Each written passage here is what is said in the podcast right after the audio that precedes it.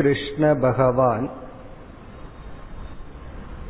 தன்னுடைய கீதா உபதேசத்தில்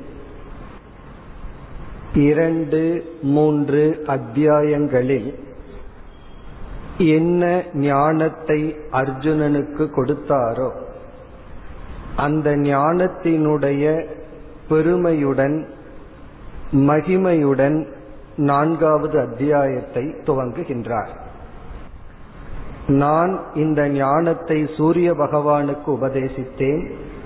அவர் பரம்பரையாக இந்த ஞானம் வந்து பிறகு மீண்டும் உனக்கு இதே ஞானத்தை உபதேசிக்கின்றேன். காரணம் நீ என்னுடைய பக்தன் என்றெல்லாம் கூறினார். இதை கேட்ட அர்ஜுனனுக்கு சந்தேகம் ஏற்பட்டது. உங்களுடைய பிறப்பு இப்பொழுது சூரிய பகவானுடைய பிறப்போ இந்த சிருஷ்டியின் துவக்கத்தில்.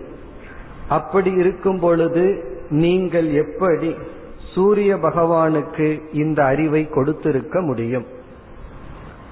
இவ்விதம் அர்ஜுனன் கேட்பதற்கு காரணம் கிருஷ்ண பகவான் ஒரு அவதார புருஷன் என்று அர்ஜுனனுக்கு தெரியவில்லை. ஆகவே பகவான் அவதாரத்தினுடைய தத்துவத்தை விளக்கினார். நான் ஒரு அவதார புருஷன். உனக்கும் எனக்கும் பல பிறவிகள் கடந்துள்ளது. அவைகளை அனைத்தையும் நான் அறிவேன் நீ அறிய மாட்டாய் என்று கூறி தன்னுடைய அவதார தத்துவத்தை பகவான் விளக்கினார். அதை நாம் பார்த்தோம். இந்த உலகம் சீராக இயங்கி வர வேண்டும் என்றால் அதற்கு மூல காரணம் தர்மம். அல்லது பகவான் உபதேசித்த கர்மயோக வாழ்க்கை முறை.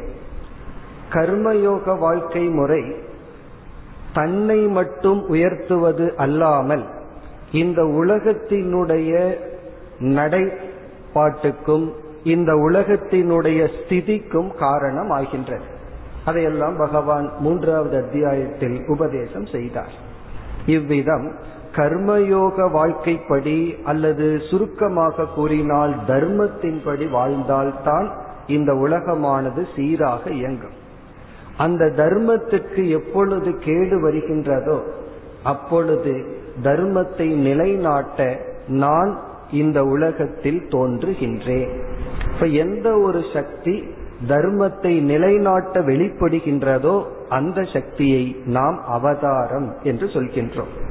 ஒரு மகான் அவர் மூலமாக சமுதாயத்தில் ஒரு பெரிய தர்மம் நடந்தால் அது அவருடைய சக்திக்கு அப்பாற்பட்டு இறைவன் அவர் மூலமாக செயல்படுகின்றார் என்று நாம் அவரை அவதாரம் என்று அழைப்பதில் தவறில்லை. அவர் வந்து சாதாரண ஜீவனாக பிறந்திருந்தாலும் இறைவன் அவரை கருவியாக வைத்து தர்மத்தை நிலைநாட்டினார் என்ற காரணத்தினால் அவர்களை நாம் அவதாரம் என்று அழைக்கலாம். இவ்விதம் அவதாரத்தின் தத்துவத்தை கூறி பிறகு எப்படி நான் தர்மத்தை நிலைநாட்டுகின்றேன் என்று கூறும் பொழுது யார் தர்மப்படி வாழ்கின்றார்களோ அவர்களை காப்பதன் மூலம் தர்மத்தை நிலைநாட்டுகின்றேன். அதர்மத்தை எப்படி அழிக்கின்றேன் என்றால் யார் அதர்மத்தை பின்பற்றுகின்றார்களோ அவர்களை அழிப்பதன் மூலம். அவர்களிடம் இருக்கின்ற பெரிய ஆயுதம் அவர்களுடைய உடல். அதை நான் நீக்குவதன் மூலம் அதர்மத்தை நான் நீக்குகின்றேன். இவ்விதம் எட்டு ஸ்லோகங்கள் வரை அர்ஜுனனுடைய கேள்விக்கு பதிலாகவும் அவதாரத்தினுடைய தத்துவத்தையும் பகவான் கூறினார். இதைத்தான் நாம் நேற்றைய தினம் பார்த்து முடித்தோம்.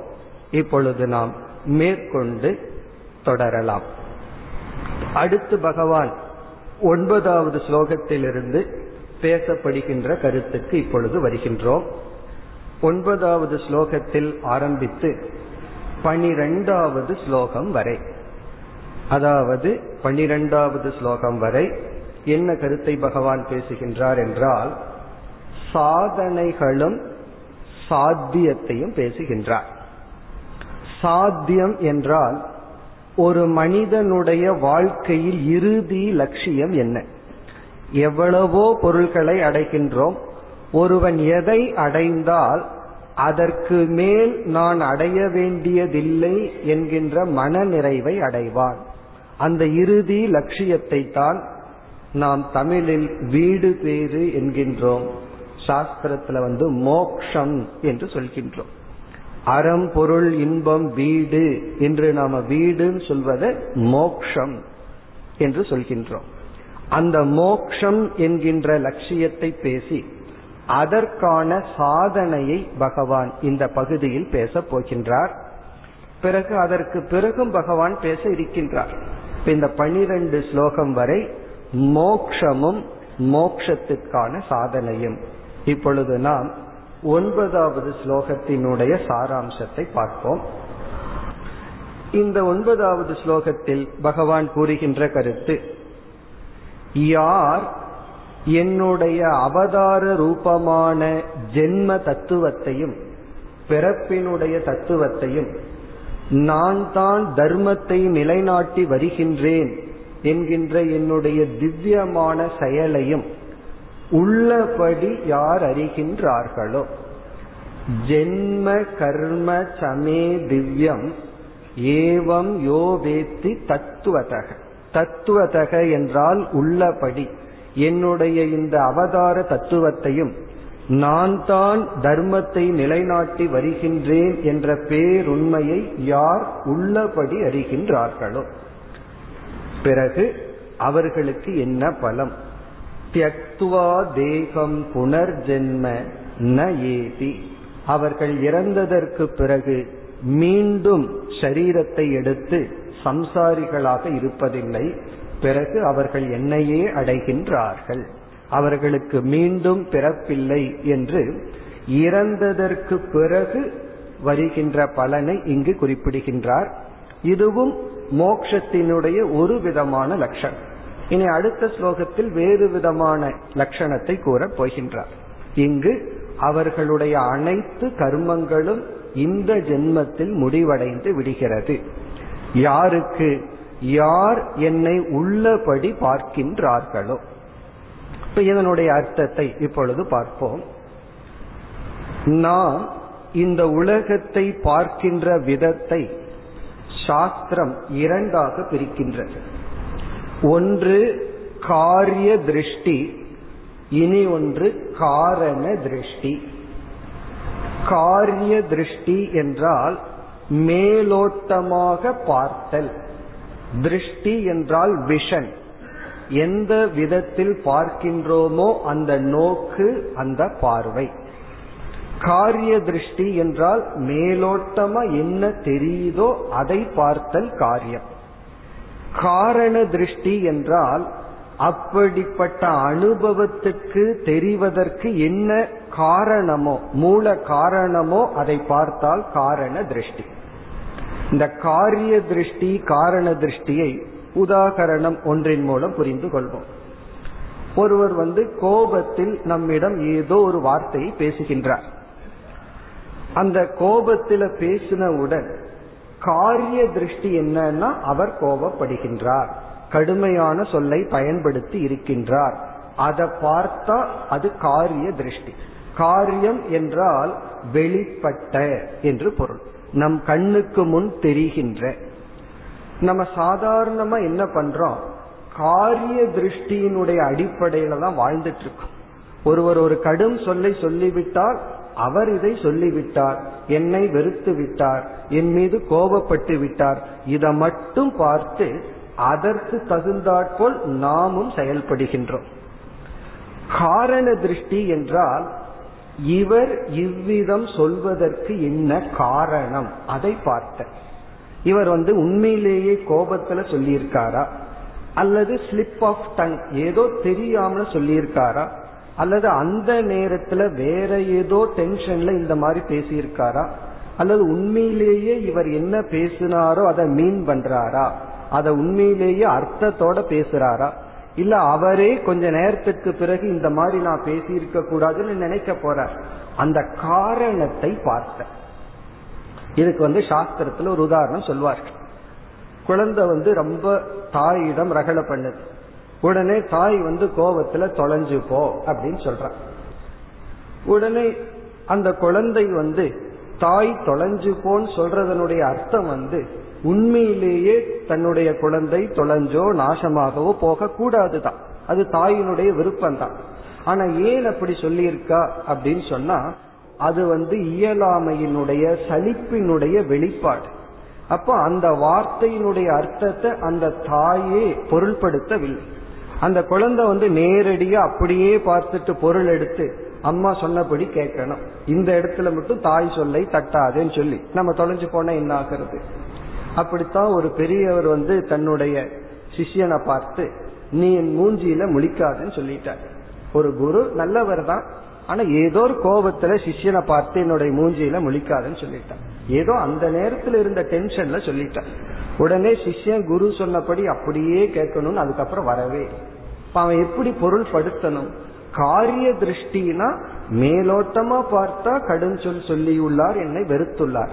அதனுடைய மூல காரணத்தை பார்த்தால் அது வேறாக இருக்கும். அன்பின் வெளிப்பாடாகவும் கூட இருக்கலாம். அல்லது வேறு எது வேண்டுமானாலும் இருக்கலாம். அப்படி அந்த காரணத்தை பார்க்கும் பொழுது காரணத்தை பார்த்து செயல்பட்டால் நம்ம வாழ்க்கையில வெற்றி அடையும் வெறும் எக்ஸ்டர்னலா காரியத்தை பார்த்து செயல்பட்டா நம்ம வந்து துயரத்தை அடையும். நம்ம வீட்டுல நடக்கிற அனைத்து பிரச்சனைகளும் இந்த காரிய திருஷ்டியில தான். நீ இந்த வார்த்தையை சொன்ன ஏன் சொன்ன எந்த சூழ்நிலையில சொன்ன அதை சிந்திக்காம அதற்கு ஒரு பதில் பிறகு நீ இவ்விதம் திருப்பி சொல்லிவிட்டாய் என்று நம்முடைய அனைத்து உறவுகள் முறிவதற்கும் சங்கடங்களுக்கும் மேலோட்டமான பார்வையிலே இருக்கின்றோம். இது ஒரு எக்ஸாம்பிள் இதை போல இனி நம்ம தத்துவத்திற்குள் வருவோம். தத்துவத்திற்குள் வந்தால் அதற்கு ஒரு உதாரணம் எடுத்துக்கொள்வோம். அதாவது நகை இருக்கின்றது. நகை வந்து விதவிதமான டிசைன்ல இருக்கு.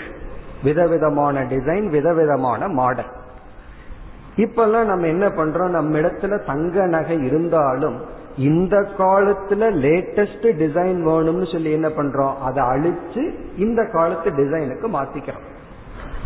இப்ப நம்மளுடைய திருஷ்டி எதில் இருக்கு? எந்த நகைய போட்டாலும் தங்கத்தை தேன கழுத்துல போட்டுட்டு இருக்கணும்னு எண்ணாமல் நம்முடைய முக்கியத்துவம் வந்து அந்த மாடல் டிசைனுக்கு இருக்கு. அந்த டிசைனை பார்க்கறது காரிய திருஷ்டி மூல காரணத்தை பார்க்கறது காரண திருஷ்டி. இப்ப காரண திருஷ்டினா ஆதாரம் அதிஷ்டானம். மேலோட்டமா கண்ணுக்கு தெரிகிறது வந்து காரிய திருஷ்டி. இங்க பகவான் என்ன சொல்றார்? என்ன வந்து கிருஷ்ணனான என்னை உடலை மட்டும் தான் துரியோதனன் மற்றவர்கள் எல்லாம் பார்த்தார்கள். என்னுடைய சொரூபத்தை யாரும் பார்க்கவில்லை. நான் ஒரு அவதார புருஷன். தர்மத்தை நிலைநாட்ட வந்துள்ளவன் என்பதை யாரும் உணரவில்லை.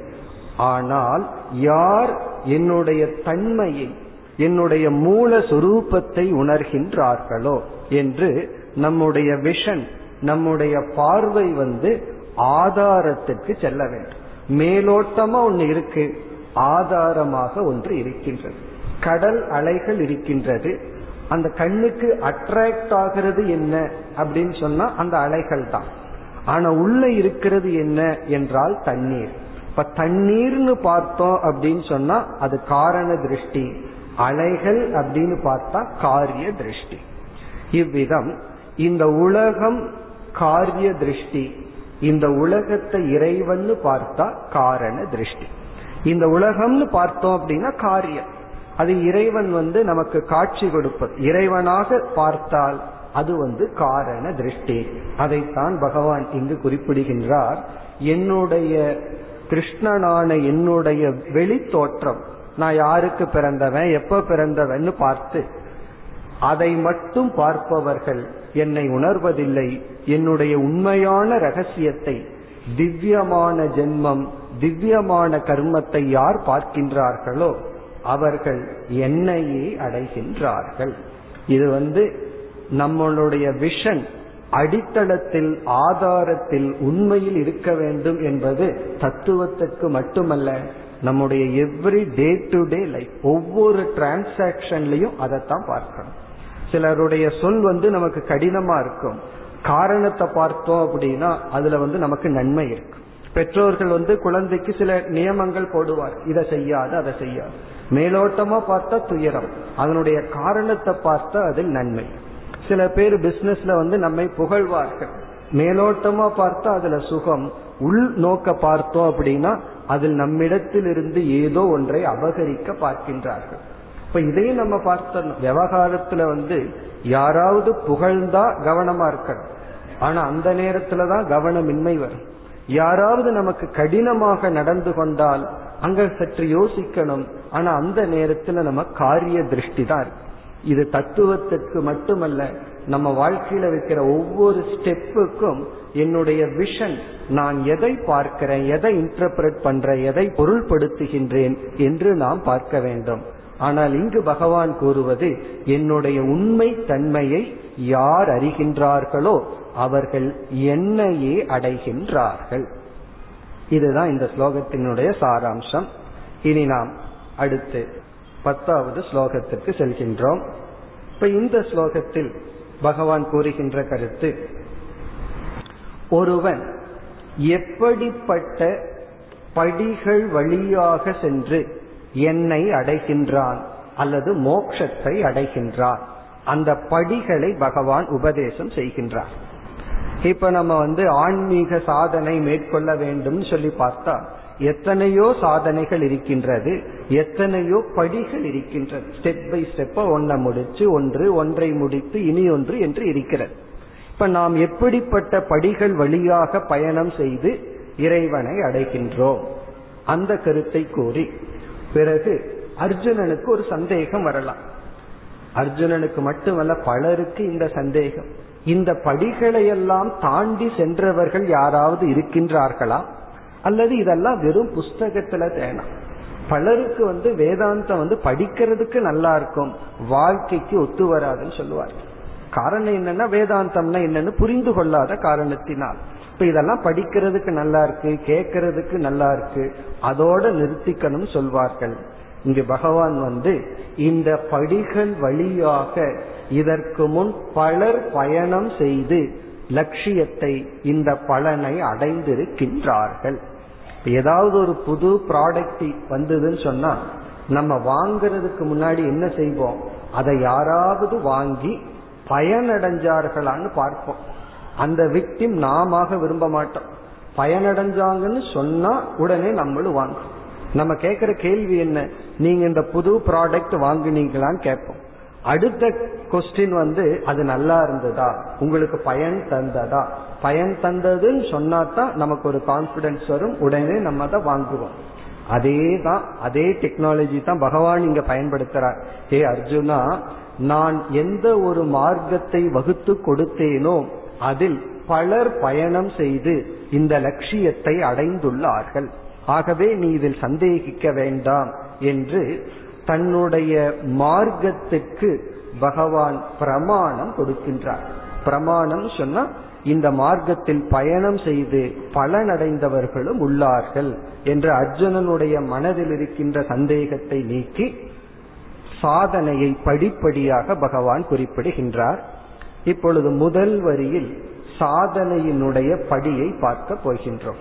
அதாவது எப்படிப்பட்ட சாதனையில் ஆரம்பித்து எப்படிப்பட்ட பலனை ஒருவன் அடைகின்றான்? முதல் சாதனை இவர்கள் அடைகின்ற முதல் நிலை என்ன? வீதராக பய குரோதாகா அது வந்து ஃபர்ஸ்ட் ஸ்டெப்ப பகவான் குறிப்பிடுகின்றார். வீதராக பய குரோதாகா நான் வகுத்து கொடுத்த தர்ம நெறிப்படி கர்மயோகப்படி வாழ்பவர்கள் முதலில் அடைகின்ற நிலை இதுதான் என்று சொல்கின்றார். வீதம் என்றால் ஃப்ரீ ஃப்ரம் விடுதலை அடைந்த. இங்கு வந்து நம்ம மனதில் இருக்கின்ற அடிப்படையான மூன்று பலகீனங்களை பகவான் குறிப்பிடுகின்றார். இந்த மூன்று பலகீனங்களிலிருந்தும் அவர்கள் விடுதலை அடைகின்றார்கள். எப்படி என்றால் நான் வகுத்து கொடுத்த தர்மப்படி கர்மயோகப்படி வாழ்பவர்கள்.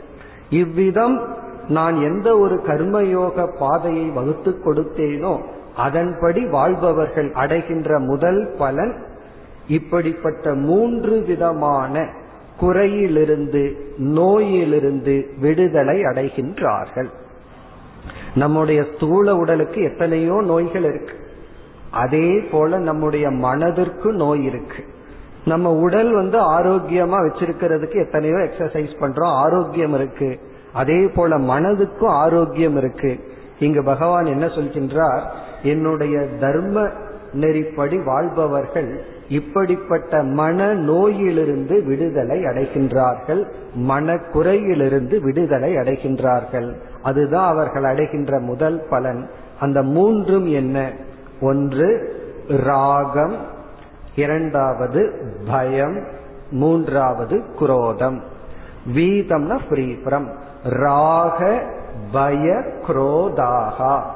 ராகத்திலிருந்தும் பயத்திலிருந்தும் குரோதத்திலிருந்தும் அவர்கள் விடுதலை அடைகின்றார்கள். யார் யார் நான் வகுத்து கொடுத்த கர்மயோக வாழ்க்கையை பின்பற்றுகின்றார்களோ அல்லது நான் புகட்டிய தர்ம நெறியை பின்பற்றுகின்றார்களோ? இந்த மூன்றை சுருக்கமாக பார்ப்போம். ராகம் பயம் குரோதம். ராகம் என்றால் ஒரு பொருள் மீது இருக்கின்ற அதிகமான பற்று. ஒரு பொருள் வந்து இருக்கு. நம்ம வந்து எத்தனையோ பொருள்களோட தான் வாழ்ந்தாகணும். ஆனால் அளவுக்கு மீறிய பற்று. அளவுக்கு மீறிய பற்று என்றால் அந்த பொருள் நான் அடைந்துதான் ஆக வேண்டும். அந்த பொருள் இல்லாமல் நான் இருக்க மாட்டேன் என்று ஒரு ஜடமான பொருளிடத்திலேயோ அல்லது உறவுகள் மனிதர்களிடத்திலேயோ இருக்கின்ற அளவுக்கு மீறிய பற்றை இங்கு பகவான் ராகம். ராகம் அப்படின்னா ஒட்டி கொள்ளுதல் அப்படின்னு அர்த்தம். காரணம் என்ன? நான் சுதந்திரமா இல்லாம அந்த பொருளோடு அல்லது அந்த பொருளுக்கு அடிமையாக இருத்தல். ராகம். பிறகு பயம் என்றால் மனதிற்குள் இருக்கின்ற பயம். பயம்னா என்னன்னு யாருக்கும் விளக்க வேண்டிய அவசியமே கிடையாது. பயம்னா என்னன்னு தெரியாதுன்னு சொல்ல முடியாது. எல்லோருக்கும் அந்த பயம் அப்படிங்கிற உணர்வு இருக்கு. உண்மையிலேயே இறைவன் வந்து பயம்ங்கிறத நமக்கு கொடுத்தது வந்து நன்மைக்காகத்தான். பயம் அப்படிங்கிறது ஒரு ப்ரொடெக்டிவ் டிவைஸ் பயம் இருக்கிறதுனால தான் நம்ம பாதுகாத்து பாதுகாக்கப்பட்டு இருக்கும். இந்த பயமும் ஒரு நிலையை தாண்டும் பொழுது அது நம்மை அழித்து விடுகின்றது. ஒருவன் வந்து அதர்மம் செய்யறதுக்கு பயப்படுறான். அந்த பயம் நல்லது. அந்த பயம் இருக்கிறதுனாலதான் அவன் காக்கப்படுகின்றான். இவ்விதம் பயம் அப்படிங்கிறது நம்மை பாதுகாத்து கொள்ள பகவான் நமக்கு கொடுத்துள்ள ஒரு உணர்வு இப்ப ஒருவனை வந்து வேகமா ஓடுன்னு சொல்றோம். எவ்வளவு தூரம் ஓட முடியுமோ ஓடுன்னு சொல்றோம். அவனுடைய வேகத்தை கணக்கெடுக்கிறோம். பிறகு அவனையே ஒரு பெரிய நாய் துரத்துது அல்லது புலி துரத்துதுன்னு வச்சுக்குவோமே. அந்த ஓட்டத்தை பார்த்தோம் அப்படின்னா கண்டிப்பா அதிக வேகமா ஓடுவான். காரணம் என்ன? உள்ள இருக்கிற பயம் அவனுக்கு அதிக வேகத்தை கொடுக்கின்றது சயின்ஸ்லயே ப்ரூவ் பண்ணியிருக்காங்க. கொஞ்சம் குளுக்கோஸ் எக்ஸ்ட்ரா உள்ள சுரக்குதான். கொஞ்சம் அதிகமா அவன் ஓடுவதற்கு. அப்ப பயம்ங்கிறது என்ன செய்கின்றது? நம்மை காக்க கொடுக்கப்பட்டுள்ள ஒரு விதமான டிவைஸ் ஆனால் அதுவே ஒரு நிலையை தாண்டும் பொழுது அது நம்மை அழித்து விடுகின்றது. அது ஒரு லெவலுக்கு மேல போனா பியருங்கிறத போபியாங்கிற வார்த்தையில மாத்திடும் அது ஒரு நோயாக மாறி விடுகின்றது. இப்ப இங்கு எந்த பயத்தை பகவான் பேசுகிறார் என்றால் ராகம் என்று ஒரு பொருள் மீது நமக்கு பற்று வந்து விட்டால் பற்றுனா அந்த பொருளுக்கு நாம் அடிமையாகி விட்டால் உடனே நமக்கு பயம் வந்து விடும். எந்த பொருளுக்கு நாம் அடிமையாகின்றோமோ அந்த அடிமைத்தனத்துடன் பயமும் சேர்ந்து வந்து விடும். இப்போ ஒருவர் சொல்ற நான் ஏன் ரொம்ப கஷ்டப்பட்டு பணம் சம்பாதிக்கிறேன்னு சொன்னா பயத்தினாலதான். பணம் இருந்தா பயம் இல்லை எனக்கு தேவையான பாதுகாப்பு இருக்கும். ஆகவே இவர் சொல்வது வந்து பணம் இல்லாதது ஒரு பயத்தை கொடுக்குது. இப்ப பணம் வந்துட்டா எனக்கு பயம் போகும் சொல்கிறார். கஷ்டப்பட்டு பணம் சம்பாதிக்கிறார். அந்த பணத்தின் மீது பற்றை அடைந்து விட்டார். உடனே என்ன ஆகும்?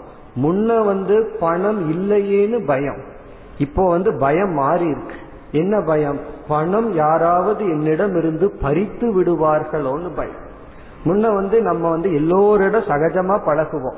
இப்ப யாராவது வந்தா நம்ம பணத்தை பறிக்க வர்றான்னு பயத்தோடு பழகுவோம்.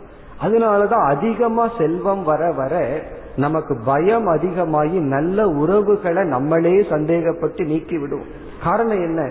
என்னிடத்துல ஏதோ ஒரு காரியத்துக்காக வருகின்றான் பொருளுக்காக வருகின்றான்னு சொல்லி நல்ல உறவுகளை நம்ம இழந்து விடுகின்றோம். அது எதன் விளைவுனா பயத்தினுடைய விளைவு. எந்த பொருளுக்கு அடிமையாகி விடுகின்றோமோ பற்று வந்து விடுகிறதோ அந்த பொருள் நிமித்தமாக பயம் நமக்கு ஏற்படும். அதை பகவான் இங்கு குறிப்பிடுகின்றார்.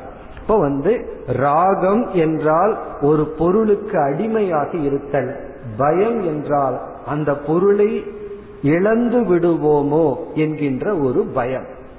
எல்லாம் சேர்ந்து இருக்கும் நல்ல குணம் தீய குணம். ஒரு நல்ல குணத்தை பிடிச்சோம் அப்படின்னா இனி ஒரு நல்ல குணத்தின் துணை இல்லாமல் அதை நம்ம பின்பற்ற முடியாது. வேறொரு நல்ல குணத்தின் துணை இல்லாமல் இரண்டாவது நல்ல குணத்தை பின்பற்ற முடியாது. இப்போ ஒரு நல்ல குணத்தை எடுத்துட்டோம்னா தொடர்ந்து நல்ல குணங்கள் வரும் அதே போல ஒரு தீய குணத்தை எடுத்துட்டோம் அப்படின்னா இனி ஒரு தீய குணம் இல்லாமல் இந்த தீய குணத்தை பின்பற்ற முடியாது. அதுவும் தொடரும் அப்ப நல்ல குணமும் தீய குணமும் ஒரு செயினை போல. அல்லது நம்ம சாப்பிடுற நூடில்ஸ போல அது எடுத்தோம் அப்படின்னா ஒரு செயின் போல வரும். அப்படி ராகத்தை தொடர்ந்து வருவது பயம். பிறகு அடுத்தது பகவான் பேசுவது குரோதம். குரோதம் என்றால் வெறுப்பு வெறுப்பு அல்லது கோபம் ஆங்கர் இதுவும் ராகத்தினுடைய விளைவு. ஒரு பொருள் மீது நமக்கு ரொம்ப பற்று இருந்தால் அந்த பொருளை ஒருவர் நம்மிடம் இருந்து அபகரித்தால் அபகரிப்பவர் வந்து நம்மை காட்டிலும் அதிக வலுவானவராக இருந்தால் பயம் வரும். குறைவான வலுவானவராக இருந்தால் குரோதம் வரும். இந்த வெறுப்பும் ஏன் வருது கோபமும் ஏன் வருதுன்னா நாம விரும்பிய பொருளுக்கு நாசம் வரும் பொழுதுதான் கோபம் வரும். நாம விரும்பாத ஒரு பொருளை வீட்டுல வச்சிருக்கோம். அதை யாராவது உடைக்கிறாங்கன்னு வச்சுக்குவோமே சந்தோஷப்படுவோம். ஆனா விரும்பிய பொருள் மீது யாராவது ஒரு நாசத்தை கொடுத்தால் உடனே அது குரோதமாக மாறி விடுகின்றது. இந்த மூன்று செயின் போல நம்மை அடிமைப்படுத்தி கொண்டு இருக்கின்ற. நமக்கு இதனுடைய அனர்த்தங்கள் என்னதான் தெரிஞ்சாலும் நம்ம சில பொருள்கள் மீது இருக்கின்ற அடிமைத்தனத்தை விட முடிவதில்லை. இதையெல்லாம் நான் வகுத்து கொடுத்த தர்மப்படி யார் வாழ்கின்றார்களோ அவர்கள் விடுதலை அடைகின்றார்கள். இப்ப முதல் சொல் வந்து வீத ராக பய குரோதாகா. யார்? ராகம் பயம் குரோதம் இதிலிருந்து விடுதலை அடைந்துள்ளார்களோ. இதை எப்படி அடைந்தார்கள்? அதை நம்ம சேர்த்திக் கொள்ளணும். கர்மயோகத்தின் மூலம் தர்மத்தின் மூலம். பிறகு அடுத்தது இவர்கள் என்ன செய்கின்றார்கள்? மண்மயாகா. அடுத்த ஸ்டேஜினுடைய சாதனையை கூறுகின்றார்கள். அடுத்தது இவர் என்ன செய்வார்கள்? இவர்களுடைய மனம் அழிகின்ற பொருள்களிலிருந்து விடுதலை அடைந்து விட்டால் மேலான நிலையான இறைவனை இவர்களுடைய மனம் நாடும். ஆகவே இவர்கள் எண்மயம் ஆகி விடுவார்கள். என்னையே அறிய இவர்கள் சாதனையில் ஈடுபடுவார்கள். மண்மயாக மண்மயாகனா எண்மயமாக ஆகி விடுவார்கள். இந்த இடத்தில் பகவான் ஞான யோகத்தை உபதேசிக்கின்றார். என்னை பற்றியே விசாரிப்பார்கள் என்னை பற்றியே சிந்திப்பார்கள் என்னுடைய உண்மையான தன்மையை அறிந்து கொள்ள முயற்சி செய்வார்கள். ஆரம்பத்தில எல்லாம் கிருஷ்ண ஜெயந்தி கொண்டாட விரும்புவோம். காரணம் என்ன? கிருஷ்ணருக்கு இதெல்லாம் பிடிக்கும்னு சொல்லி சீடை முறுக்கு இதை சாப்பிட்றதுல தான் பிரியும். பூஜை பண்றது. பிறகு வந்து பகவான் கீதையில உபதேசம் பண்ணியிருக்காரே அதை கேட்கலாம் அப்படின்னா அதற்கு மனசு வராது. கீதையை வச்சு பூஜை பண்றதுக்கு தான் விருப்பம் வரும். அடுத்த ஸ்டேஜ் வந்து கீதையினுடைய ஸ்லோகத்தை பாராயணம் பண்றதுக்கு விருப்பம் வரும். அதற்கு அடுத்த ஸ்டேஜில தான் என்னதான் பகவான் சொல்லியிருக்கார் அப்படிங்கிற ஒரு விருப்பம் வரும். இப்ப பகவானை வந்து பல ஸ்டேஜில் நம்ம வர்ஷிப் பண்ணலாம் வழிபாடு செய்யலாம். அதாவது பகவானுக்கு அலங்காரம் செஞ்சு பூஜை பண்ணலாம். அதுவும் ஒரு ஸ்டேஜ் கண்டிப்பா அது தேவை. அடுத்த ஸ்டேஜ் வந்து பகவான் என்ன சொல்கின்றார் என்று கேட்டார் சில பேர் குரு பூஜை செய்வார்கள். அந்த குருவுக்கு பூஜை பண்றதுல தான் அவர்களுக்கு சந்தோஷம். சரி குரு என்ன சொன்னாரு அதை கேட்கலான்னா கேட்க மாட்டார். அந்த பூஜையில நிறுத்தி கொள்வார்கள். அது வந்து ஃபர்ஸ்ட் ஸ்டேஜ் அடுத்தது வந்து அவர் என்ன உபதேசிக்கின்றார்? அப்ப பகவானுடைய உபதேசத்தை கேட்கறது அப்படிங்கிறது டைரக்ட் டச் வித் காட் கடவுளுடைய நேரடியாக நாம் அணுகுகின்றோம். அத பகவான் சொல்கின்றார். இவன் வந்து வெளி விஷயத்திலேயே மனதை செலுத்தி கொண்டிருக்கும் வரை என்ன எப்படி நினைக்க முடியும்? அதிலிருந்து விடுதலை அடைந்தவன் என்னையே நினைத்து கொண்டிருக்கின்றான். அவனோட மைண்ட் வந்து காலியா இருக்கு வெற்றிடமா இருக்கு. எதற்குனா என்னை பற்றிய உண்மை நிரம்புவதற்காக. பிறகு அடுத்த ஸ்டேஜில் என்ன சொல்கின்றார்? மாம் உபாஸ்ருதாக. என்னையே முழுமையாக சரணடைந்து என்னுடைய சொரூபத்தை என்னுடைய உண்மை தன்மையை உணர்ந்தவர்கள் ஆகின்றார்கள். இதை நம்ம வந்து ஞான நிஷ்டை என்று சொல்கின்றோம். இவ்விதம் முதல் வரியில் பகவான் வந்து கர்மயோகப்படி வாழ்ந்து மனதில் இருக்கின்ற அசுத்தங்களை நீக்கி என்னை பற்றிய கருத்தை மனதில் புகட்டி என்னுடைய சொரூபத்தை உணர்ந்தவர்கள் பகவக பலர் என்று பகவான் அர்ஜுனனுக்கு கூறுகின்றார். இந்த நான் வகுத்து கொடுத்த மார்க்கத்தில் சென்றவர்கள் பலர் ஞான தபசா பூதாகா. ஞானம் என்கின்ற தவத்தினால் தூய்மை அடைந்தவர்கள். பூதாகனா தன்னை தூய்மைப்படுத்தியவர்கள் எப்படி தூய்மைப்படுத்தினார்கள்? நம்ம வந்து உடலை தூய்மைப்படுத்துறதுக்கு எத்தனையோ பொருளை வச்சிருக்கோம். அதே போல மனசை தூய்மைப்படுத்தி இங்கு ஞானத்தினால் தன்னை தூய்மைப்படுத்தினார்கள். அப்படின்னா என்ன பொருள்? அவர்கள் வந்து எல்லோரிடமும் பொதுவாக இருக்கின்ற அறியாமை என்ற அசுத்தத்தை நீக்கினார்கள். நம்ம பிறக்கும் பொழுதே இறைவன்னா என்னன்னு தெரியாத அறியாமையுடன் பிறந்துள்ளோம். எல்லோருமே அறியாமையுடன் பிறந்துள்ளோம். அந்த அறியாமையை ஞானம் என்கின்ற தவத்தினால் தன்னை தூய்மைப்படுத்தியவர்கள். பிறகு பகவான் கூறுகின்றார் மத் பாவம் ஆகதாக. நான் எப்படி மனநிறைவுடன் இருக்கின்றேனோ ஆனந்தமாக இருக்கின்றேனோ அந்த ஆனந்தத்தை அவர்கள் அடைகின்றார்கள்.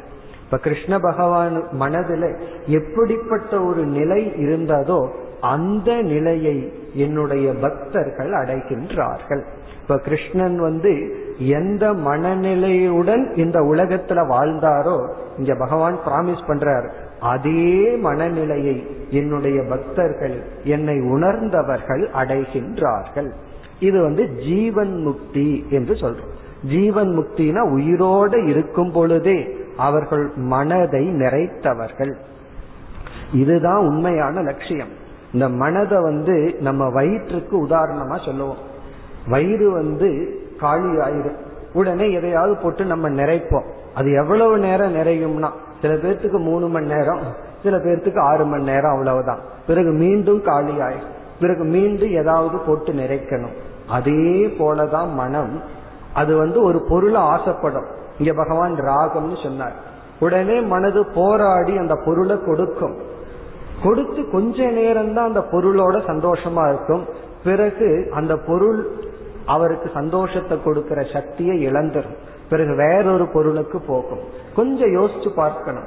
இந்த பொருளுக்காக நம்ம எவ்வளவு அழுது வாங்கணும். பிறகு நாமளே தான் இந்த பொருளை ரிஜெக்ட் பண்ணோம். இப்ப யோசிச்சு பார்த்தா குழந்தையா இருக்கும்போது ஒரு பொருளுக்காக எவ்வளவு அழுது இருக்கோம் இப்ப வந்து அது சிரிப்பா இருக்கு. ஞானி வந்து இப்ப இருக்கிற நிலைய பார்க்கிறான். ஒரு பொருளுக்காக அவ்வளவு விரும்புறோம் பிறகு நாமளே ரிஜெக்ட் பண்றோம். இப்படி மனதுல வர்ற பசி அப்படிங்கிறது ஆசை. ஒரு ஆசை வருது அந்த ஆசைக்கான தீனிய போடுறோம். கொஞ்ச நேரத்துல வேறொரு ஆசை வருகின்றது. இப்படி நிறைக்க முடியாத மனதை நிறைத்து விடுகின்றார்கள். எப்படின்னா ஞானத்தினால் தன்னை தூய்மைப்படுத்தியவர்கள். இப்ப நம்ம வாழ்க்கையில லட்சியம் என்ன என்றால் இறைவன் என்ன மனநிலையை அடைந்தாரோ கிருஷ்ண பகவான் எப்படிப்பட்ட மனநிலையை அடைந்தாரோ அந்த நிலையை அடைதல். இனி நாம் அடுத்த ஸ்லோகத்திற்கு வருகின்றோம். பதினோராவது ஸ்லோகம். இப்ப இந்த இடத்துல பகவான் என்ன சொல்கின்றார்? அர்ஜுனனிடம் ஒரு சந்தேகத்தை எதிர்பார்க்கின்றார். ஏன் வந்து எல்லா ஜீவராசிகளுக்கும் நீங்கள் இப்படி அனுகிரகம் செய்யக்கூடாது. உங்களுக்கு எத்தனையோ பக்தர்கள் இருக்கின்றார்கள்.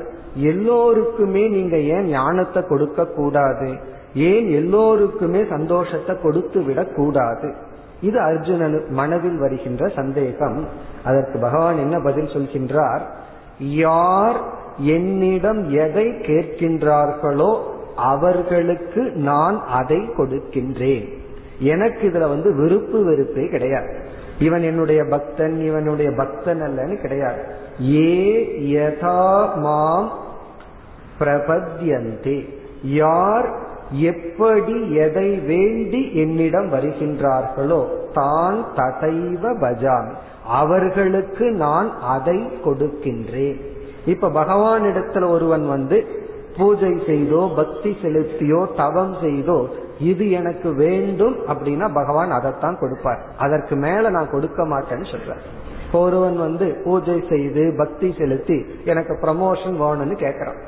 பகவான் பாக்குறாரு இவன் ரொம்ப நல்லவனா இருக்கானே.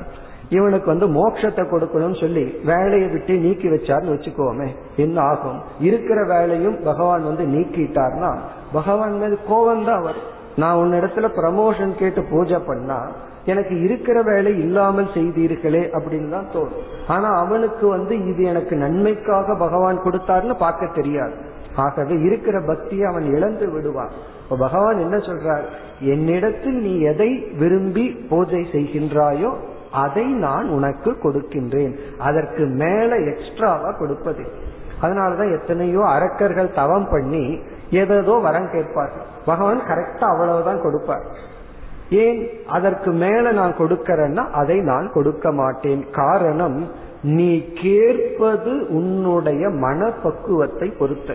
ஒருவர் இடத்துல நம்ம உன்னை கேட்கிறோம் அப்படிங்கிறது அது நம்முடைய மனப்பக்குவத்தை பொறுத்த. ஒரு மகான் குரு இருக்கார். முண்டகோபனிஷத்துல சொல்லப்பட்டுள்ளது. ஒரு ஞானியிடம் சென்று உலக சம்பந்தமான ஐஸ்வர்யத்தை வேண்டுமானாலும் பிரார்த்தனை பண்ணலாம். அவர்களுடைய வாழ்த்துல அது நடக்கும். அல்லது ஞானத்தை கேட்கலாம் வைராகியத்தை கேட்கலாம். அதே போல பகவான் சொல்றார் எனக்கு யார் மீதும் விருப்பு வெறுப்பு இல்லை. யார் என்னிடம் எதை கேட்கின்றார்களோ அதை நான் அவர்களுக்கு கொடுக்கின்றேன். ஆகவே ஒருவன் மோட்சத்தை அடைகிறான்னு சொன்னா என்னுடைய மனநிலையை அடைகின்றான்னா அது என்னுடைய சாய்ஸ் அல்ல. நான் யாரையும் தேர்ந்தெடுப்பதில்லை. என்று முதல் வரியில் கூறி. பிறகு இரண்டாவது வரியில் இனி ஒரு கருத்தை பகவான் குறிப்பிடுகின்றார். மம வர்மானு வர்த்தந்தே மனுஷ்யா பார்த்த சர்வசக. அதாவது இந்த உலகமே நான் வகுத்து கொடுத்த நியதிப்படிதான் இயங்கிக் கொண்டு வருகின்றது. எதுவுமே டிசார்டர் இல்லை அப்படின்னு சொல்றார். நம்ம ஒரு டிசார்டரா பார்த்தாலும் அதற்குள்ளேயும் ஒரு ஆர்டர் இருக்குன்னு பகவான் சொல்றார். எல்லாமே என்னுடைய நியதிப்படிதான். நான் இந்த உலகத்தை படைச்சு நடத்தி வருகின்றேன். அதுல எந்த குறையும் இல்லை. எல்லோருமே நான் வகுத்து கொடுத்த பாதையிலிருந்து மாறி செல்ல முடியாது. உதாரணமா பகவான் நமக்கு கண்ணை வந்து பார்க்கறதுக்கு கொடுத்திருக்கார். காதை கேட்கறதுக்கு கொடுத்திருக்கார். நம்ம வந்து கண்ணுல பார்த்து பார்த்து போர் அடிச்சிடுது. இனி காதுல பாக்கிறேன் காதுல பாக்கிறேன்னு சொல்ல முடியாது. அல்லது வந்து வாயில சாப்பிட்டு சாப்பிட்டு எனக்கு அழுத்துடுது கொஞ்ச நாள் காதுல சாப்பிட்றேன்னு சாப்பிட முடியாது. என்ன ஒரு நியதி இருந்ததோ அந்த நியதிக்குள்ளதான் நாம வாழ முடியுமே தவிர அந்த நியதியை நாம் மீறி செல்ல முடியாது. இந்த என்ன நியதி என்றால் ஒருவன் வந்து ஒரு தர்மத்தை செய்தால் அந்த தர்மத்துக்குரிய பலனை அடைவான் என்பது நியதி. ஒருவன் ஒரு அதர்மத்தை செய்தான் அதர்மத்துக்குரிய பலனை அவன் அடைவான் என்பது நியதி. இது வந்து மாறவே மாற நம்ம நினைச்சிட்டு இருக்கோம் இலவசமா ஏதாவது கிடைச்சதுன்னு வச்சுக்கோமே. உடனே நான் வந்து இலவசமா எனக்கு இது கிடைச்சது எஃபர்ட் இல்லாம கிடைச்சதுன்னு நினைக்கிறோம். ஆனா பகவானுடைய நியதி என்னன்னா இப்போ உனக்கு இலவசமா கிடைச்ச மாதிரி தெரியலாம். அந்த இலவசமா உனக்கு கிடைச்சிருக்கணும் கூட ஒரு காலத்துல அதற்கு நீ வந்து உழைப்பு கொடுத்திருக்க வேண்டும். இதை உணர்ந்தோம் அப்படின்னா உண்மையிலேயே யாருக்கு யாரு இலவசமா கொடுக்கவே முடியாது. பிசினஸ் ப்ரமோஷனுக்கு அதை செய்யலாம். மக்களுக்கு அப்படி ஒன்று இருக்கலாம். ஆனால் உண்மையான நியதி என்ன என்றால் ஒன்று நமக்கு கிடைக்குதுன்னு சொன்னா அது சுகமோ துக்கமோ அதற்கு தகுந்த கர்மத்தை நாம் செய்திருக்கின்றோம். இதுதான் பகவான் வந்து என்னுடைய நியதின்னு சொல்றார். என்னுடைய நியதிப்படிதான் அனைத்தும் நடைபெற்று கொண்டிருக்கின்றது. யாரும் என்னுடைய நியதியிலிருந்து வெளியே செல்ல முடியாது. நான் வந்து சில நியதியுடன் சில ரூல்ஸுடன் இந்த உலகத்தை படைச்சிருக்கேன் இங்க வந்து டாபிக் வந்து தர்மம். தர்மம் அதர்மம் அடிப்படையில இந்த உலகம் இயங்கி வருகிறது. அதை யாரும் கடந்து விட முடியாது. ஆகவே எல்லோரும் என்னுடைய பாதைக்குள் தான் இருக்கின்றார்கள். இல்லையே சிலர் அதர்மப்படி இருக்கின்றார்கள்னா அதர்மப்படி இருந்தால் இது பலன் அப்படிங்கிறது நான் வகுத்து கொடுத்தது. தர்மப்படி இருந்தால் இது பலன்கிறது நான் வகுத்து கொடுத்தது. அதை யாரும் விட முடியாது. இதை எதற்கு பகவான் இங்கு சொல்கின்றார்னா அர்ஜுனனுக்கு தர்மத்தின் மீது ஒரு பிடிப்பு வருவதற்காக இங்கு பகவான் குறிப்பிடுகின்றார்.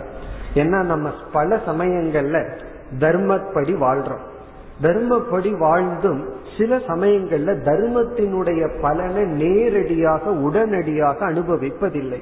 உடனே நமக்கு அந்த தர்மத்தின் மீது ஒரு சந்தேகம் வந்துவிடும். இவ்வளவு நேர்மையா இருந்தும் எனக்கு ஏன் பலன் வரவில்லை? அதற்கு வந்து பகவான் இங்கு பதில் சொல்றார் அந்த பலன் கண்டிப்பாக வரும். நாம் ஒரு நல்லது செய்தோம் அப்படின்னா அது வீண் போவதில்லை. அதே போல தீயது செய்தால் அதுவும் வீண் போகாது. இந்த நியதியை யாராலும் மாற்ற முடியாது என்று எல்லோருமே என்னுடைய நியதிக்கு உட்பட்டுதான் வாழ்ந்து கொண்டு இருக்கின்றார்கள் என்று கூறுகின்றார். இனி நாம் அடுத்த ஸ்லோகத்திற்கு வருகின்றோம் பனிரெண்டாவது ஸ்லோகத்திற்கு. இப்ப இங்க நமக்கு வந்து என்ன பதில் கூறுகின்றார் என்றால் ஏன் மனிதர்கள் நிலையான இறைவனை நாடாமல் நிலையற்ற பொருள்களையே ஏன் நாடிக்கொண்டு இருக்கின்றார்கள் எல்லாத்துக்கும் தெரியுது. இதை நாடுவதனால நான் ஒண்ணு பெரிய நிறைவடைய போவதில்லை. இருப்பினும் அறிவு இருந்தும் ஏன் மனிதர்கள் வந்து இறைவனை நாடவில்லை? இப்ப அர்ஜுனனே நினைக்கலாம். ஏன் வந்து அர்ஜுனனோ மற்றவர்களோ இறைவனையோ அல்லது முழுமையை நாடாமல் இந்த உலகம் கொடுக்கின்ற அல்பமான சுகத்தை நாடிக்கொண்டிருக்கின்றார்கள் அதற்கான சாதனையில் ஏன் இருந்து கொண்டிருக்கின்றார்கள்?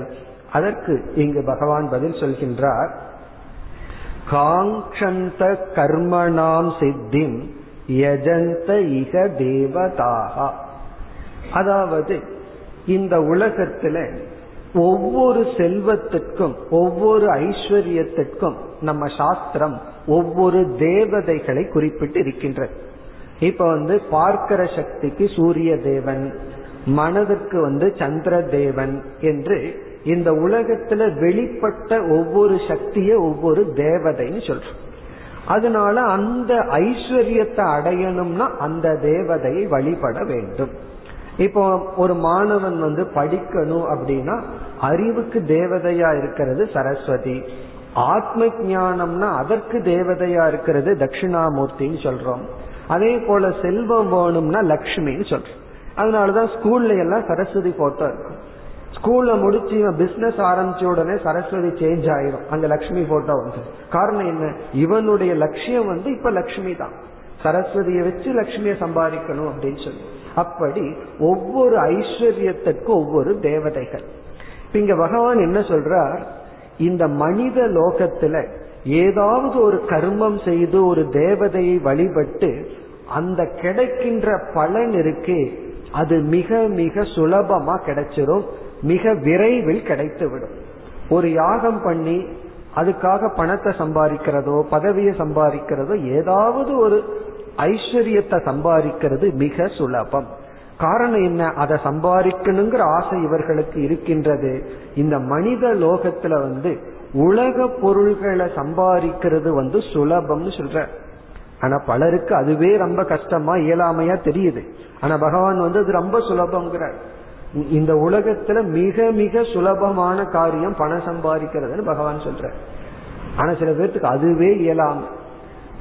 ஏன்? ஏன் அது சுலபம்னா அதற்கு தகுந்த முயற்சியை பண்ணு உனக்கு கிடைச்சிரும் சொல்ற ஆனால் மோக்ஷத்தை ஏன் நாடுவதில்லை என்றால் மோக்ஷம் வரணும் இறைவனை அடையணும்னு சொன்னா சாஸ்திரம் கொடுக்கிற முதல் நிபந்தனையே பலருக்கு கடினம். அதனுடைய பலன் இம்மீடியட்டா உடனடியாக வருவதில்லை தெரிவதில்லைன்னு சொல்றார். அது என்ன நிபந்தனை? நம்ம ஏற்கனவே பார்த்தோம் ராகம் பயம் குரோதம் இதை விடுதல். அதாவது சாஸ்திரத்திற்குள்ள வந்தோம். இப்ப ஆன்மீகம் மதம் ரிலீஜியன் இதற்குள்ள என்ன பெரிய வேற்றுமை? இந்த ரெண்டு சொல்லுக்குள்ள வேற்றுமை என்ன? ரிலீஜியனுக்கும் ஆன்மீகத்திற்குள்ள வேற்றுமை என்ன என்றால் ரிலீஜியன் அப்படின்னு சொன்னா இறை நம்பிக்கையுடன் இறைவனை வழிபடுதல். இறைவனை வழிபட்டு இந்த உலகத்துல சௌகரியமா சந்தோஷமா இருக்கணும்னு பொருளை நாடுறோம். அவனை நம்ம ரிலீஜியஸ் பர்சன் சொல்றோம். ஆன்மீகம்னு சொன்னா நம்முடைய குணத்தை மாற்றுதல். அதுதான் ஆன்மீகம். என்னுடைய கேரக்டரை மாற்றுதல். பகவான் வந்து பண்புகளை சொல்லியிருக்கார். இதெல்லாம் நட்பண்புகள் பொறாமைப்படாமல் இருத்தல் கோபப்படாமல் இருத்தல் இதெல்லாம் சொல்லி பிறகு பாசிட்டிவா அன்பாக இருத்தல் மன்னித்தல் பொறுமையாக இருத்தல் மனக்கட்டுப்பாடுடன் இருத்தல் அளவாக இருத்தல் இப்படியெல்லாம் பண்புகள் எல்லாம் சொல்லப்பட்டு இந்த பண்புகளை அடைவதற்கான முயற்சியை ஒருவன் எடுக்கும் பொழுது அவன் ஆன்மீகத்திற்குள் காலெடுத்து வைக்கின்றான். தன்னை மாற்றிக்கொள்ளாமல் பூஜை செய்வதோ இறை வழிபாடோ செய்வதெல்லாம் அவன் ரிலீஜியஸ் பர்சனா இருக்கான். இப்ப நம்பிக்கையுடன் இருத்தல் ஒருவர் வந்து நம்ம நம்புகின்றார் வச்சுக்கோமே அந்த நம்பிக்கைக்கு ட்ரஸ்ட் வர்த்தியா இருந்தா அவன் ஆன்மீகவாதி. பூஜை செய்பவன் ரிலீஜியஸ் பர்சன் வந்து அப்படி இருக்கணுங்கிற அவசியம் இல்லை. காரணம் என்ன? ஒரு விதத்துல பிரார்த்தனை செய்து பகவான வந்து தன்னுடைய இன்பத்திற்கு கருவியாக பயன்படுத்துகின்றான். அவனை வந்து ஆஸ்திகன்னு சொல்றோம். அப்படி பகவான் ஒருத்தன் இல்லைன்னு சொன்னா நாஸ்திகன்னு சொல்றோம். இப்ப நாஸ்திகன்னா கடவுளினுடைய உதவியை நாடாதவன். ஆஸ்திகன்னா கடவுளுடைய உதவியை நாடுபவன். எதற்கு நாடுகின்றான்? இகலோக சுகத்துக்கு நாடுகின்றான். பிறகு ஆன்மீகம் அப்படின்னு சொன்ன ஸ்பிரிச்சுவாலிட்டிங்கிறது எங்க பிகின் ஆகுதுன்னா எப்ப நான் என்ன மாத்திக்கிறனோ நான் மற்றவர்களுக்கு துயரத்தை கொடுக்க கூடாது அதே சமயத்துல மற்றவர்களால் நானும் துயரப்படக்கூடாது. இந்த ஸ்டெப் வரும் பொழுதுதான் நம்ம ரிலீஜியன்ல இருந்து ஸ்பிரிச்சுவாலிட்டிக்குள்ள கால் எடுத்து வைக்கிறோம். அப்பதான் நமக்கு பரந்த மனப்பான்மை இவைகளெல்லாம் ஆரம்பம் ஆகின்றது இப்ப இந்த ஸ்லோகத்தினுடைய சாரம் வந்து ஸ்பிரிச்சுவாலிட்டிக்கு ஆன்மீகத்துக்கு வருவதற்கு வராததற்கு காரணம் தன்னை மாற்றுவது கடினம். பல வருஷம் தபஸ் பண்ணா ஒரு நாளைக்கு பத்து முறை கோவிக்கிறது எட்டு முறை கோவிக்கும். எவ்வளவு வருஷம் தவத்தினுடைய விளைவுனா? சில பேர்த்துக்கு அஞ்சு வருஷம் ஆகலாம் ஆறு வருஷம் ஆகலாம். அப்படி நம்முடைய குணத்தை மாற்றுவது கடினம். அதனுடைய பலனும் இம்மீடியட்டா உடனே தெரியாது. உடனே தெரிகின்ற பலன் வந்து ஒரு பூஜை பண்றோம் அந்த பூஜைக்கான பலன் யாகம் பண்றோம் யாகத்துக்கான பலன். ஆனால் அதாவது காமிய பலன். தன்னை மாற்றுவதுங்கிறது கடினம். ஆகவே பலர் தன்னை மாற்றிக்கொள்வதில்லை மோட்சத்திற்கு வருவதில்லை என்ற பதிலை இந்த ஸ்லோகத்தில் பகவான் குறிப்பிடுகின்றார். இனி பதிமூன்றாவது ஸ்லோகத்திற்கு வருகின்றோம். சாதுர்வர்ணியம் மயா சிருஷ்டம் குணகர்ம விபாகசக. முதல் வரியில ஒரு கருத்து இரண்டாவது வரியில வேறு கருத்திற்கு வருகின்றார். இப்ப இந்த ஸ்லோகத்துல பகவான் ஒரு முக்கியமான கருத்தை கூறுகின்றார். அது என்ன கருத்து என்னவென்றால் இந்த உலகத்துல நான் தர்மத்தின் மூலமாக நடத்தி வருகின்றேன்னு சொன்னார். எப்படி தர்மத்தை வகுத்துள்ளேன் என்று பகவான் தர்மத்தை வகுத்த நெறிமுறையை நமக்கு புகட்டுகின்றார். இப்ப எல்லோருக்கும் ஒரு பெரிய சந்தேகம் என்னுடைய சொதர்மம் என்னுடைய கடமை என்ன அப்படிங்கிறது முதல் கேள்வி. வாட் இஸ் மை டியூட்டி எது என்னுடைய கடமை? அப்படின்னு கேள்வி வரும் பொழுது அந்த கடமை எதன் அடிப்படையில்? அதை வந்து நான் வகுத்து கொடுத்துள்ளேன். நான் தான் இதன் அடிப்படையில் அவரவர்களுக்கு கடமை இருக்கின்றது என்று வகுத்து கொடுத்துள்ளேன் சொல்லி தான் உருவாக்கிய சிருஷ்டியினுடைய தத்துவத்தை பகவான் இங்கு குறிப்பிடுகின்றார். இங்கு எப்படி குறிப்பிடுகின்றார் என்றால் நம்ம மனிதர்களாகிய நமக்கு மூன்று குணங்கள் இருக்கின்றது நம்மெல்லாம் மனம் மூன்று குணத்தினுடைய காம்பினேஷன் சத்துவ குணம் ரஜோகுணம் தமோ குணம்னு சொல்லி நமக்கு மூன்று குணங்கள். குணம்னா நேச்சர் இயற்கை அப்படின்னு புரிஞ்சுக்கோ இப்ப சத்துவ குணம் ரஜோகுணம் தமோ குணத்தை மிக சுருக்கமா இப்ப புரிந்து கொள்வோம். இதெல்லாம் மனதுக்கு இருக்கிற குணம். இந்த உடலினுடைய குவாலிட்டி குணத்தை பகவான் பேசல நம்ம மைண்டினுடைய நேச்சரை பகவான் பேசுறார். நம்ம மனதுக்கு வந்து சத்துவம் ரஜஸ் தமஸ்னு மூணு கேரக்டர் மூன்று விதமான நேச்சர் இருக்கு. இப்ப சத்துவம் அப்படின்னா சத்துவ குணம் இதுன்னு நம்ம சொல்லி புரிஞ்சுக்கிறத விட சத்துவ குணத்தில் இருக்கும்போது மனம் இப்படி இருக்கும். அப்படி நம்ம புரிஞ்சுக்கணும். எது எப்படி இருந்தா நம்ம மனசு சத்துவத்தில் இருக்கும்னா எப்பொழுது சரியாக புரிந்து கொள்கின்றோமோ அப்பொழுது நம்ம சத்துவத்தில் இருக்கிறோம் அர்த்தம். ஞானம் சத்துவத்துக்கு பகவான் கொடுக்கிற லட்சணம் பிரகாசம் ஞானம். பிரகாசம்னா ரொம்ப பிரைட்டா இருக்கு. ஞானம் அப்படின்னு சொன்னா சரியாக புரிந்து கொள்ளுதல். அதாவது ரெண்டு பேர் பேசிக் கொண்டிருக்கின்றார்கள். பேசும் பொழுது நம்ம ஏற்கனவே பார்த்தோம் காரிய திருஷ்டி காரண திருஷ்டின்னு. அந்த இன்டென்ஷன் சான்ஸ்கிரிட்ல விவக்ஷா அப்படின்னு சொல்லுவோம். என்ன அவர் சொல்ல விரும்புகின்றார் அது அப்படியே புரிஞ்சுட்டா அது வந்து சத்துவம். பிறகு வந்து மனம் வந்து சஞ்சலப்படாமல் அமைதியாக இருந்தால். நம்ம ஏதோ ஒன்ன படிக்க ஆரம்பிக்கிறோம் செயல்படுறோம்.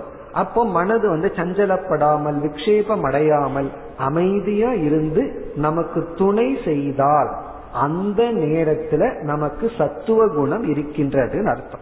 இப்ப சத்துவத்தினுடைய காரியம் வந்து பிரகாசம் சாந்திகி. சாந்தினா மன அமைதி மன தெளிவு அறிவு. இனி ரஜோகுணத்தினுடைய காரியம் என்னவென்றால் இந்த ரஜோகுணத்தையும் ரெண்டு கோணத்துல பார்க்கலாம். செயல்படும் சக்தி.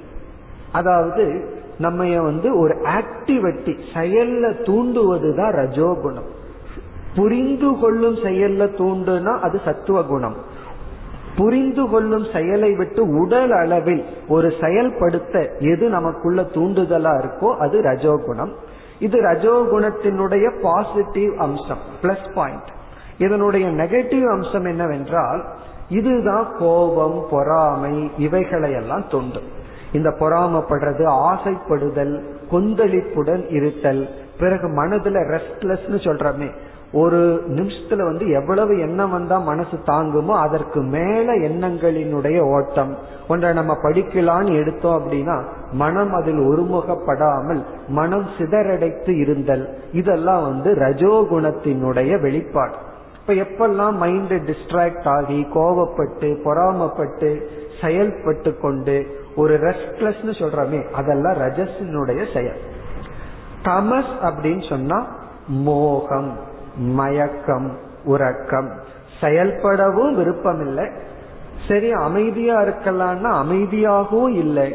பிறகு வந்து ஒரு மயங்கிய நிலை மோக நிலை செயல்படாத நிலை. அப்ப தமச வந்து அறியாமைக்கும் மோகத்துக்கும் மயக்கத்துக்கும் லட்சணமாக ரஜஸ் வந்து செயலுக்கும் பொறாமை போன்ற உணர்வுகளுக்கும் சத்துவம் வந்து அறிவுக்கும் உதாகரணம். இங்க பகவான் என்ன சொல்றார்? நம்முடைய மனமானது இந்த மூன்று குணத்தினுடைய சேர்க்கையில் இருக்கு. இப்ப வந்து ஒருவருக்கு காலையில சத்துவ குணம் இருக்கு. சில பேர்த்துக்கு காலையில ஆரம்பமே தமோ குணத்துலதான் ஆரம்பிக்கும். அப்புறம் அப்படியே கொஞ்சம் ரஜோகுணம் வரும். பிறகு மீண்டும் தமோ குணத்துக்கு போயிடும். அப்படி இல்லாமல் சத்துவ குணத்தில் ஆரம்பிப்போம். பிறகு வந்து அப்படியே ரஜோகுணம் வரும். பிறகு தமோ குணம். இப்படி மாறி மாறி வந்து கொண்டு இருக்கு. இப்ப இதுல வந்து ஒரு நாள்ல அதிகமா ஒருவன் சத்துவ குணத்தில் இருந்தால் அவனை சாத்விகமான புருஷன் சொல்ற அதிகமா பிரிடாமினா எல்லா நேரமும் சத்துவத்தில் இருந்துட்டா போச்சு என்ன ஆகுறது? எப்ப பார்த்தாலும் புஸ்தகத்தை வச்சுட்டு உட்கார்ந்துட்டு இருப்போம். அப்படி இல்லை அதிகமா சத்துவத்தில் இருக்க. பிறகு வந்து அதிகமா ஒருவன் ரஜோ குணத்துல இருந்தா அவனை ரஜசிக் பர்சன் சொல்றான். அதிகமா ஒருத்தன் தமோ குணத்துல இருக்கான். அவனுக்கு அறிவுல ஆர்வமும் கிடையாது செயல்பட ஆர்வமும் கிடையாது. அவனை வந்து தமசிக் நேச்சர்னு சொல்றான். இப்படி மூன்று விதமான மனிதர்கள் இருக்கின்றார்கள். இதுல வந்து பகவான் வந்து குணத்தின் அடிப்படையில் மனிதர்களை நான்காக பிரிக்கின்றார். இந்த நான்குல வந்து யாருக்கு சத்துவ குணம் பிரதானமாக இருக்கின்றதோ அதிகமா சத்துவ குணத்தை தொடர்ந்து ரஜோகுணம் ரஜோகுணத்தை தொடர்ந்து தமோகுணம் இந்த ஆர்டர்ல யாருக்கு இருக்கோ அவர்களை வந்து குணத்தின் அடிப்படையில் ஒரு பிரிவில் பகவான் கொடுக்கின்றார். அவர்களை வந்து என்ன சொல்றார்? இவன் குணத்தின் அடிப்படையில் பிராமணன் அப்படின்னு சொல்றார். குணத்தின் அடிப்படையில இவருக்கு பகவான் கொடுக்கிற பெயர் பிராமணன். சாஸ்திரம் வந்து பிராமணன் சொல்லு இங்க பிராமணன்னா பிறப்பின் அடிப்படையில பகவான் பேசவில்லை. கர்மத்தின் அடிப்படையில பேசவில்லை. இவன் பூஜை செய்யறதுனால பிராமணன் சொல்லியோ பிராமணனுடைய அம்மா அப்பாவுக்கு பிறந்ததுனால பிராமணன் இங்க சொல்லவில்லை. இந்த குணம் இருந்தால் அவன் பிராமணன். பிறகு இரண்டாவது வந்து கஷத்திரியன் யார் அப்படின்னு சொன்னா யாருக்கு ரஜோ குணம் பிரதானமா இருக்கும். பகைவன் வந்த உடனே இவன் வந்து ரஜோகுணம் இருந்தா தான் போய் போரிடுவான். காட்டு நாட்டை காப்பாற்றணும். இந்த ரஜோகுணத்தை தொடர்ந்து சத்துவ குணம் வரணும். ரஜோகுணத்தை தொடர்ந்து தமோ குணம் வந்தா சுயநலவாதி ஆயிடுவான். ரஜோகுணத்தை தொடர்ந்து சத்துவ குணம் சத்துவ குணத்தை தொடர்ந்து தமோ குணம் யாருக்கு இருக்கோ அவர்களை வந்து பகவான் கஷத்ரியன் அப்படின்னு அழைக்கின்றார். கஷத்திரியன் சொன்னா இந்த நாட்டை காப்பவன். ஏன்னா அவனுக்கு வந்து ரஜோகுணம் ஃபர்ஸ்ட் இருக்கு. பிறகு அடுத்தது பார்த்தோம் அப்படின்னா வைஷ்யன்னு சொன்னா அவனுக்கு ரஜோகுணம் ஃபர்ஸ்ட்ல இருக்கு. அதற்கு பிறகு தமோ குணம் வந்து சத்துவ குணம் கிடையாது. பிறகுதான் சத்துவ குணம் வருகின்றது. இவனை வந்து வைஷ்யன் என்று பிரிக்கின்றார். இதெல்லாம் குணத்தின் அடிப்படையில். பிறகு இறுதியாக சூத்ரன்கிறவன் யார் அப்படின்னா தமோ குண பிரதானமாக இருப்பவன் அதை தொடர்ந்து ரஜோகுணம் இறுதியில சத்துவ குணம். இந்த குண காம்ப்ளெக்ஸ் இப்படி இருக்கிறவன குணத்தின் அடிப்படையில் சூத்ரன் என்று பிரித்து அவரவர்களுடைய குணத்தின் அடிப்படையில் செயல்பட வேண்டும் சொல்ற. இப்ப ஒருத்தர் எப்பொழுது பார்த்தாலும் தூங்கிட்டே இருக்கான். அவனை போய் தியானம் பண்ணுன்னு சொன்னா தூங்குறதுக்கு ரொம்ப சௌரியமா போயிடும் பிறகு அவனுக்கு என்ன பண்ணணும்னா செயல்படு சேவை செய் எழுந்து நடன்னு சொல்லணும். அப்படி அவரவர்கள் குணத்தின் அடிப்படையில் அவர்களுடைய சொதர்மத்தை எடுத்து கொள்ள வேண்டும். அந்த தலைப்பை பகவான் பேசுகின்றார். நாளை நாம் தொடர்வோம். ॐ पूर्णमधः पूर्णमिधम् पूर्णात् पूर्णमुदच्छते पूर्णस्य पूर्णमादाय पूर्णमेवावशिष्यते